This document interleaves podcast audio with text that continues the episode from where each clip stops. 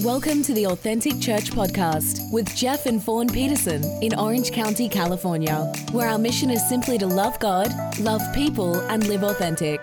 For more information on Authentic Church, visit us online at AuthenticOC.com. Thank you for listening. I'm going to pray for us and, and we're going to dive in. It's one thing, you know, there's a parable in the Bible, it's a parable of the sower, uh, but it's actually a little bit better named the parable of the soil because the sower would sow seed, but it was when it fell on good ground, ground that was ready for that seed, that then that seed produced a, a fruit.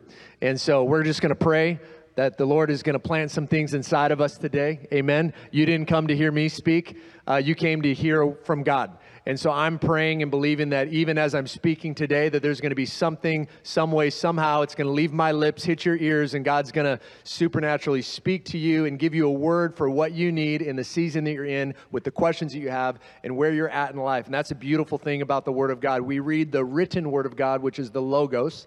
That's where you get the word theology from, the Logos, the study of God, the Logos. So we read the Logos, the Word of God, and we get a Rhema, which is the spoken Word of God. So the goal is that when anybody's preaching, preaching, or the goal is when you're having your own time reading the Bible, that you're actually getting a rhema, something that God downloads to you, and you say, ooh, that's for me, right?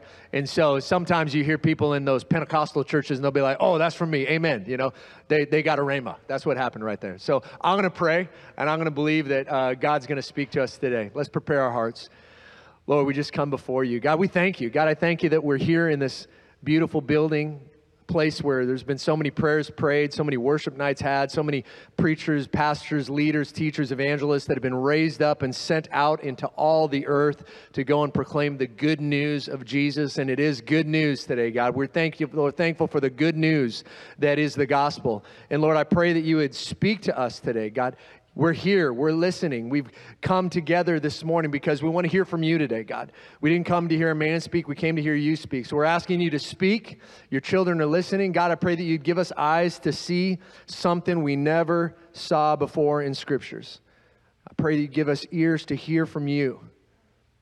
Pray that you'd touch our minds, God. Grow our revelation. Grow our understanding, God. And I pray you touch our hearts, God. Give us hearts to believe that we'd be, be so faith filled in our hearts that we'd believe you at your word. In Jesus' name, amen. Amen. Well, I want to talk to us today from the topic of your appointed time. Your appointed time. God is incredible with his timing. Uh, somebody says, man, God is, is on time, he's never late. I don't know about you, but many times in my life when I was waiting on God for something, he felt a little behind the eight ball. Like, uh, you know, I, we love to say, God's a, he's an on time God. Yeah, but it feels a little bit late. My rent's due. Like, you know what I mean? So you, it's like, you know, you, you, we say that. And God, yes, He is on time. But there are times where you're feeling like, Lord, I know you're going to be on time, but man, if you could be early. for once, please, Jesus.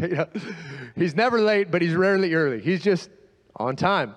And there's a there's a pointed time in all of our lives. And I, and I think it's good to have that perspective because what can happen in your Christian walk is as you get into the Word of God and you start to discover the promises of God, sometimes we forget about the timing of God. And so if, if you just hold on to the promises, but you don't have any revelation of timing of God, you're going to get frustrated. And I'm saying that because I done been there, okay? Like, you know, I've been like praying in my house before for months for a breakthrough in a certain area, and I felt like I was just shouting the paint off the walls. You know, it's like there's nothing, there's no change. There's the timing of God. And sometimes when we don't see something happen in the time that we thought it was, it's really because the Lord's working something out in us. When the children of Israel lapped that mountain, the Lord needed to work out Egypt out of them before he could lead them into the promised land. And so there's an, there's an appointed time of God. But if you're just holding on to the promises and you forget about the timing of God, then it's just like you, you, you, you lose what you're holding for. It's just like you're, you're grasping for straws, like a reed, you know? And God wants to give you a rock, and He has a perfect time. There's an appointed time. And I believe if you're sitting here today, there's an appointed time. You know, it was seven months ago to this Sunday, seven months ago, the Lord opened a door for us in the last place that we were meeting in the hotel. And it was awesome and it was amazing. And on that first Sunday, it was pouring down rain outside. And we were so grateful we were not at the park, okay? We were grateful we were indoors. And then seven months later, the Lord opened up a door for us to be in here. Now, it was the timing of God, it was God's plan for us to be in here. I could tell you that 15 years ago, I felt like I had a word of the Lord to go and plant a church. I was so excited, and my wife was not. Okay, so I felt like I'm gonna do this. Lord's leading. Look at this. The Lord's He's giving me a download. He's telling me different attributes of the church and cultural values and and how He's gonna use this and that. And I'm getting these. I'm writing pages of notes. I can barely keep up on my journal and I bring it to my wife, and she's like, ah, I'm not feeling it. And then I'm like, I don't think she's hearing God. So I bring it over, bring it to my pastor, and, and he's like, I love you, Jeff, but I just don't feel it's time. And I'm like, I don't know if he's hearing from God. That's called spiritual pride, okay? That's called spiritual pride. And so I'm thinking, like, I got the inside scoop, right? I'm, th- I'm thinking I'm the guy who invested in Bitcoin when it was $3 a share. I'm thinking I'm that guy, right? You know? And, but it, there was a timing of God. And the Lord needed to germinate some stuff. The Lord needed to work some stuff out. But then it was the appointed time. And for everybody in this room, there's been an appointed time in your life. If you were a minute too late or a minute too soon, you might not have met your spouse. If you're a minute too early to that appointment, you might have had a fatality happen in that car crash. You know, it, you know, you just don't know. There is an appointed time. And Lord has brought you here today, I believe, for an appointed time. I believe that He wants to do something in your life, through your life, not to be part of a church, authentic church. He, he wants you to be part of Team Jesus. He wants you to be fulfilling the call, the destiny that He has on your life, because there's giftings inside of you that we all need. There's giftings inside of you that nobody can do what you do. There's giftings inside of you that you bring something so beautiful. And when we come together and you bring your part and he brings his and she brings hers and I bring mine and we all come together as the family of God, that's where things start to come together and happen at the appointed time. And I believe that we're sitting in an appointed time. I believe this is a new season. I was up in the mountains praying a few weeks ago. My wife lovingly kicked me out of the house. And uh, I asked her about going away. She said, You need to get away. So I said, Okay. And when your wife says that, that's, that's it, you should just listen, you know. So I got away and I spent some time with God. And I was reading as I was up in the mountains and I was praying and had an incredible, it was like two days with God. It was just God taking me up into the mountains and just having time, just father son time, you know. And I was praying, fasting, all my devices turned off, and it was glorious. I mean, just unplugging from a phone for two days, that's like, there's just breath in your lungs, breath in your spirit, you know what I mean? And so I did that when I was up there praying. The Lord led me. I was praying one morning, and the Lord said, uh, Leviticus 23. And I'm like, Leviticus 23? I'm up here to spend time with God. I don't know that I'm going to go to Leviticus to get a word with the Lord, you know? Thinking, you know, I'm thinking, did you say Leviticus 32? I'm like, even is there a Leviticus 32? You know, you see how much time I spend in Leviticus. And so I go and I look in Leviticus 23, and Leviticus 23 actually outlines all these appointed feasts that the Jewish people were to observe. God commanded them. He said, I'm, I'm going to set some things up for you. There's going to be some appointed times throughout the year where you're going to do X, Y, Z, and I'm going to provide X, Y, Z.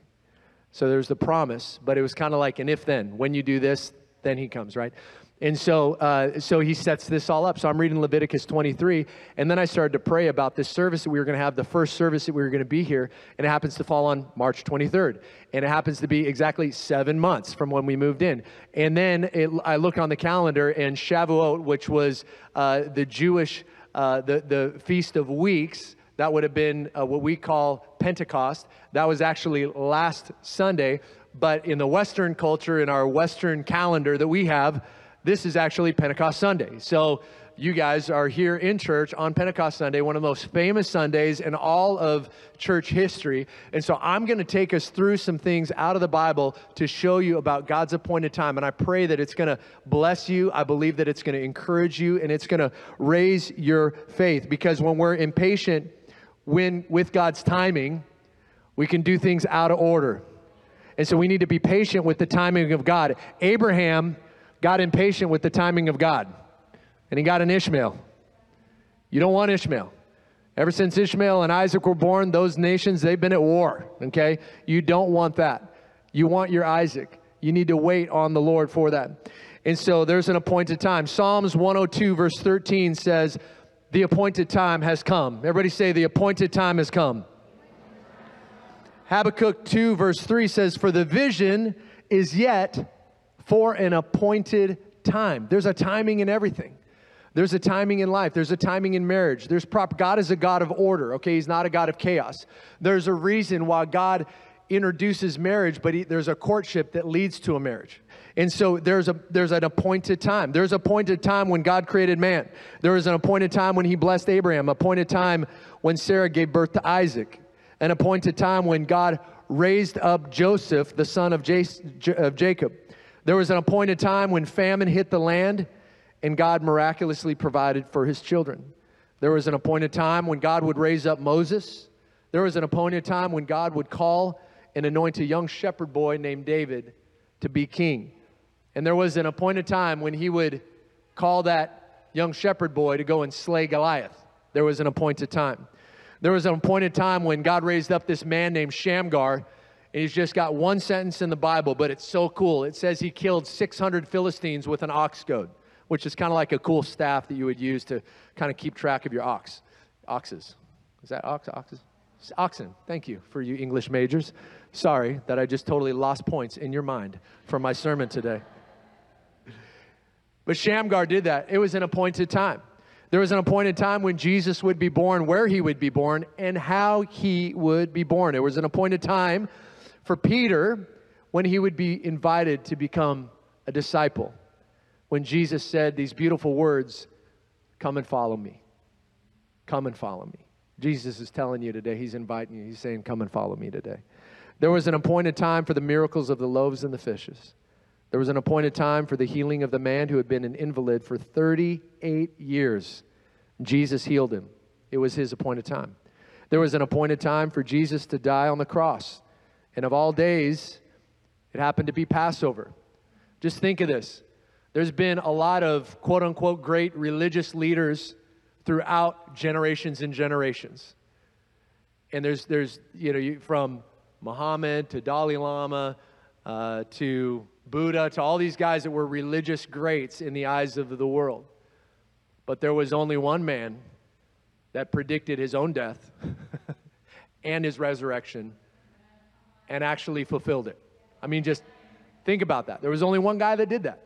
His name was Jesus. In fact, over 21 times, Jesus referenced the term, the phrase, three days. He talked about Jonah in the fish of the whale. Three days, three days this, three days, in three days, if you, you know, in three days I will die, but in three days I will, I will, I will destroy and rebuild this temple in three days. And they're like, three days, 21 times, three days, three days, three days, three days, dropping hints. All throughout, uh, you read through the scriptures, three days this, three days that. Jesus is like giving them a neon sign with an arrow that says, I am the way, I am the truth, I am the life, I'm the Messiah. You don't need to look to anybody else. I'm telling you guys, all that you've been doing for 1500 years and celebrating Passover, I'm the Passover lamb. You know, like like he and then and then of, of all days, they could have killed him. They, in fact, they tried to get him. They tried to nab him earlier than that. But of all days, Jesus went to the cross. When was it? Passover. How in the world? Why that day?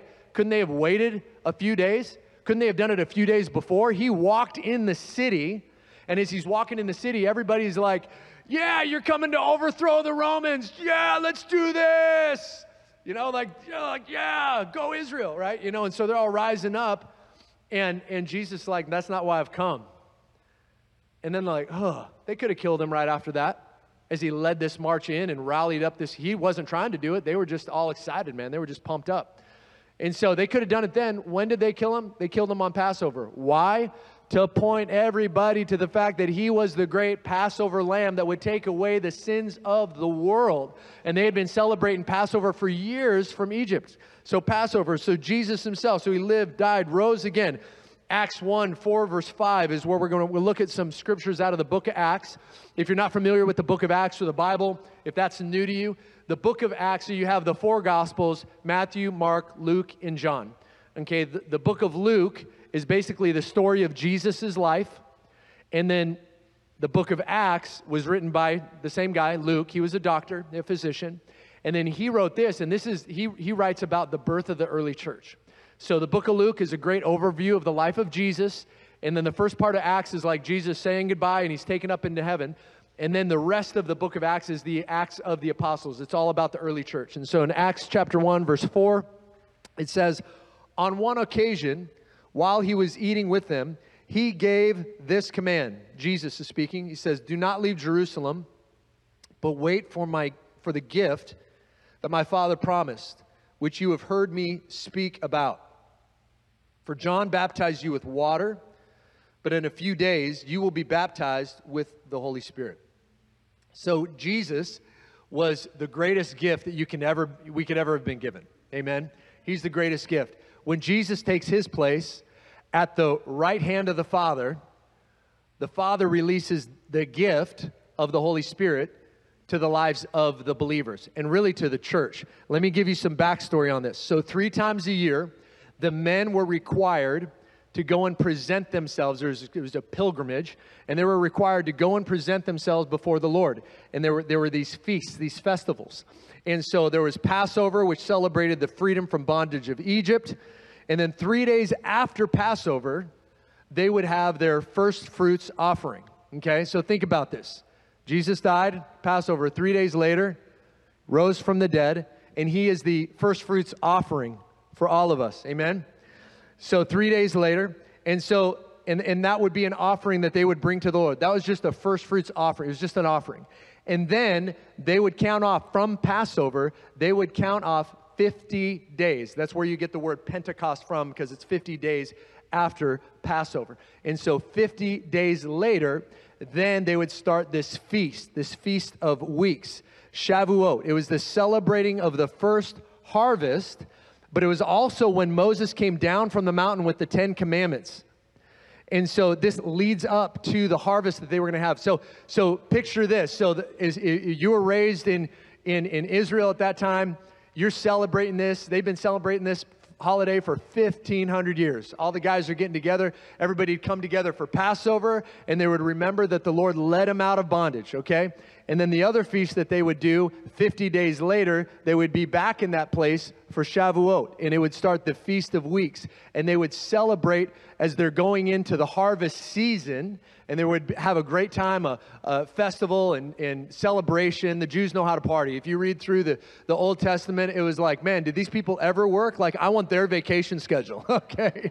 It's like they take more time off than like the Australians do. You know, I mean, it's like every, like they got two months just for showing up, right? You know, and so, so, so that's where, and so Shavuot starts, is so they would remember that Moses came down from the mountain with the commandments, with the law and then that was imparted to them. Well, Jesus, we look at, at, at Shavuot, Pentecost, Jesus was the Word of God who came and dwelt among us. Amen.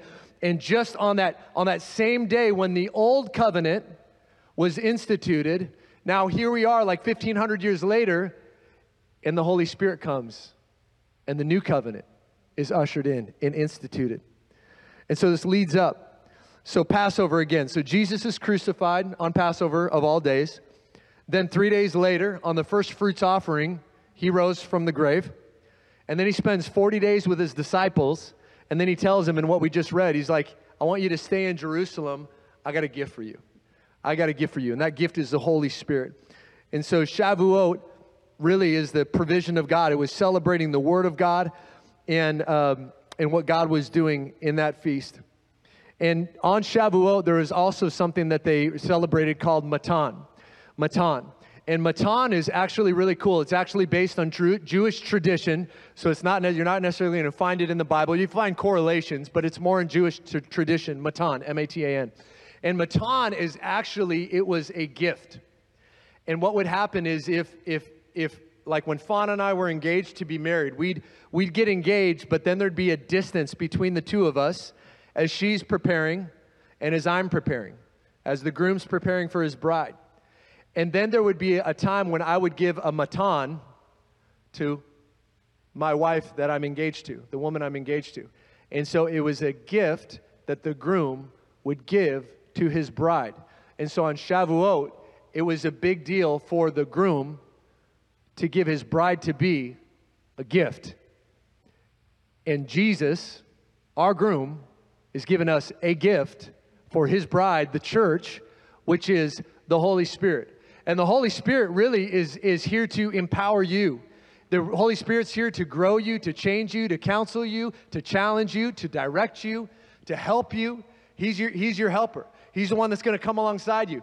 And when, when there's the empowerment of the Holy Spirit and you're walking in the giftings and callings that God has placed on your life, those things start to be highlighted and you're like, man, I never knew that I could do that. I never, I never knew that I was actually anointed for that aspect. I never knew that I could, I could share the gospel. I, I never realized that. I felt like I was always shy growing up. And now suddenly there's something, there's a fire that's lit on the inside of you where you're just like, can I just share Jesus? Can I just pray for you? There's a fire that gets lit on the inside of you. That's the Holy Spirit. When you feel this nudge and it's telling you, hey, you really need to share Jesus. First of all, the devil's never going to tell you to go share Jesus with somebody, okay? So when you're like, oh, is that God or is that me? It's probably God, okay? Like, you know, just just take it, blanket. It's it's most likely God. It might just be you, but mm, like 99% of the time, it's probably God leading you. I don't know. Satan's not going to tell you to go share Jesus with anybody, okay? So when when when you feel that prompting in your whole in, in, in your spirit, that's the Holy Spirit pulling on you. He's tugging on you, and I believe He's even tugging on some of you this morning. He's, he's pulling you in. He's like, there's an appointed time. There's an appointed time. Maybe you've been walking with God, but maybe you've kind of stepped a little bit away from God. He's drawing you back. James 4, verse 8 says, Draw near to God, and He's faithful. He's going to draw near to you. Anytime I don't feel the presence of God, it's usually because I stepped away. He didn't step away, it's usually I stepped away. God's saying, Come back, draw back in. Maybe for some of you, you've been kind of looking at some different churches and you're praying. You may even be here just praying about authentic church, being a church home, you know? And whether it's this church or another church, honestly, my heart of hearts as a pastor, please hear me. I, I really, I, I don't care. I mean, I would love to have you as part of authentic church. Don't get me wrong. We would love that. But my heart at the core, I just want you to be planted in a house. If it's not this house, find a house where you can give your life to like, church, and I know that there's people that have had church hurts. We've all had it. I mean, we can go around this room. I've had it. You, we, everybody's had it. But don't let church hurts be an excuse to keep you back from entering into a relationship with God's bride. Jesus ain't coming back for some ministry. He's coming back for his church, his bride. And when, there's something so beautiful when you come and you're part of the church of God.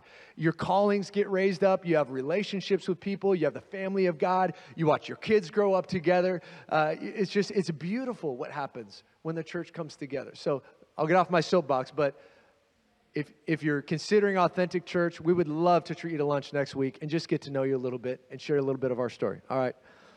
That was, I'm, I'm not going into that, but I did that. But so there we, anyways, we'll move along.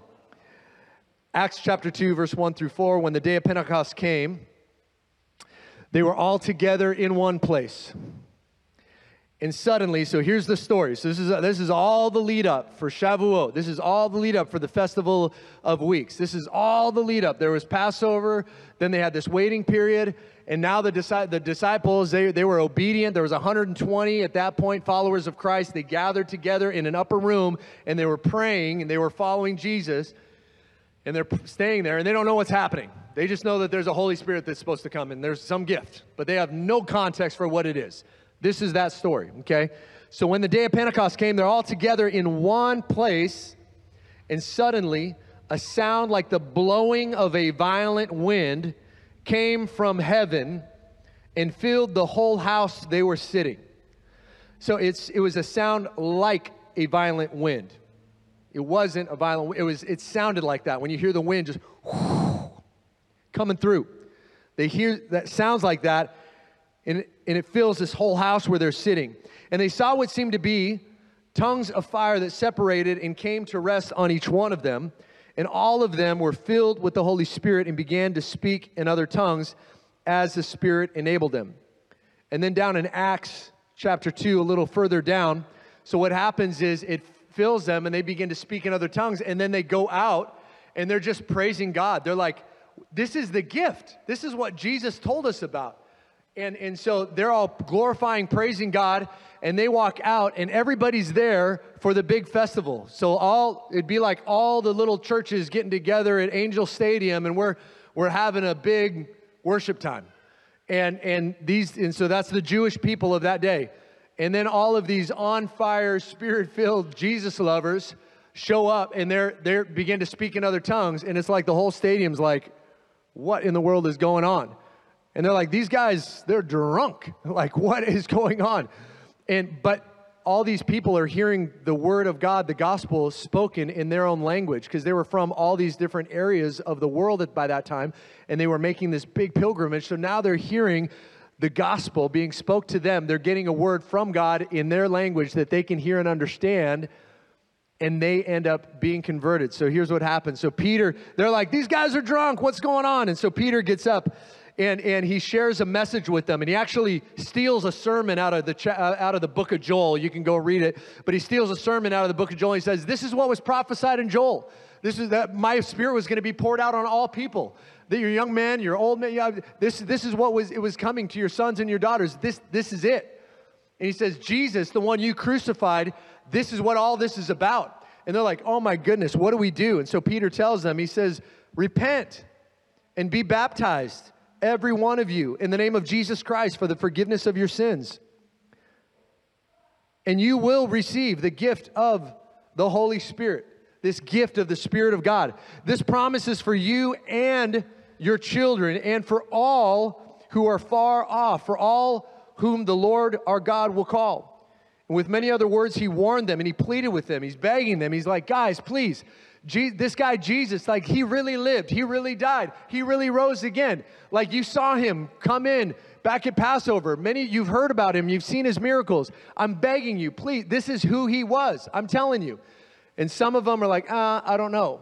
Here's the beautiful thing. If you go back in time, so you go back to when Moses came down from the mountain and he has the 10 commandments, at that point, the holiness of God came, and there was actually 3,000 men that died because of their sins. And then here we are on this day where the new covenant's being established, and what ends up happening? 3,000 men hear the word of the Lord, and they end up actually getting saved. Beautiful. Acts 2:42. So what did they do? What did they do? They hear this, they get baptized, they get added to the church. And then in Acts 2:42, they devoted themselves to the apostles' teaching and to fellowship, to the breaking of bread and to prayer. They joined the church, essentially. Long story short, they joined the body of believers. There was an appointed time. So 3,000 get added, they get baptized, and they start to get involved in that community of faith that was growing and exploding. And we don't have 3,000 people here today, but one day I believe we might, if that's the Lord's will for us. And um, I just know that there's an appointed time for His people and for you guys. Like it's not just about, God just doesn't want you to just like show up at a church. He doesn't want us to just sing some songs, which is beautiful. I mean, goodness, like worship today and hearing Kara, and Lacey sing, and Hannah's playing away on the, on the cajon, and Justin on the piano. Like, it's beautiful. But God just doesn't want us to just come here and be like, oh, that was good, and never leave changed. And He doesn't want us just to kind of like bop in and bop out. I get it. There's a time when you're checking out churches and stuff like that. So I'm not trying to make anybody feel bad or anything like that. But at some point, we need to have some roots that go down. I'm just praying you'd find some place where you can put down some roots. So they get involved, and it was their appointed time. So, my question for us today is what's the Lord speaking to you about? What's an appointed time? What's something you be- believe in God for and you haven't seen it come to pass, and you just need to rest in the fact that it's going to be okay? There's an appointed time. What's the appointed time? Maybe it's something in business where you feel like, man, I feel like I'm clawing, scratching, trying to make a living, trying to do this, that. And the Lord, we don't see it because we don't see from His perspective. But it's not that He's saying no, He's just saying it's not yet. Or there's things He's working out inside of you that's really uncomfortable, right? But it's an appointed, there's an appointed time. There's an appointed time for every one of us. For more information on Authentic Church, visit us online at AuthenticOC.com.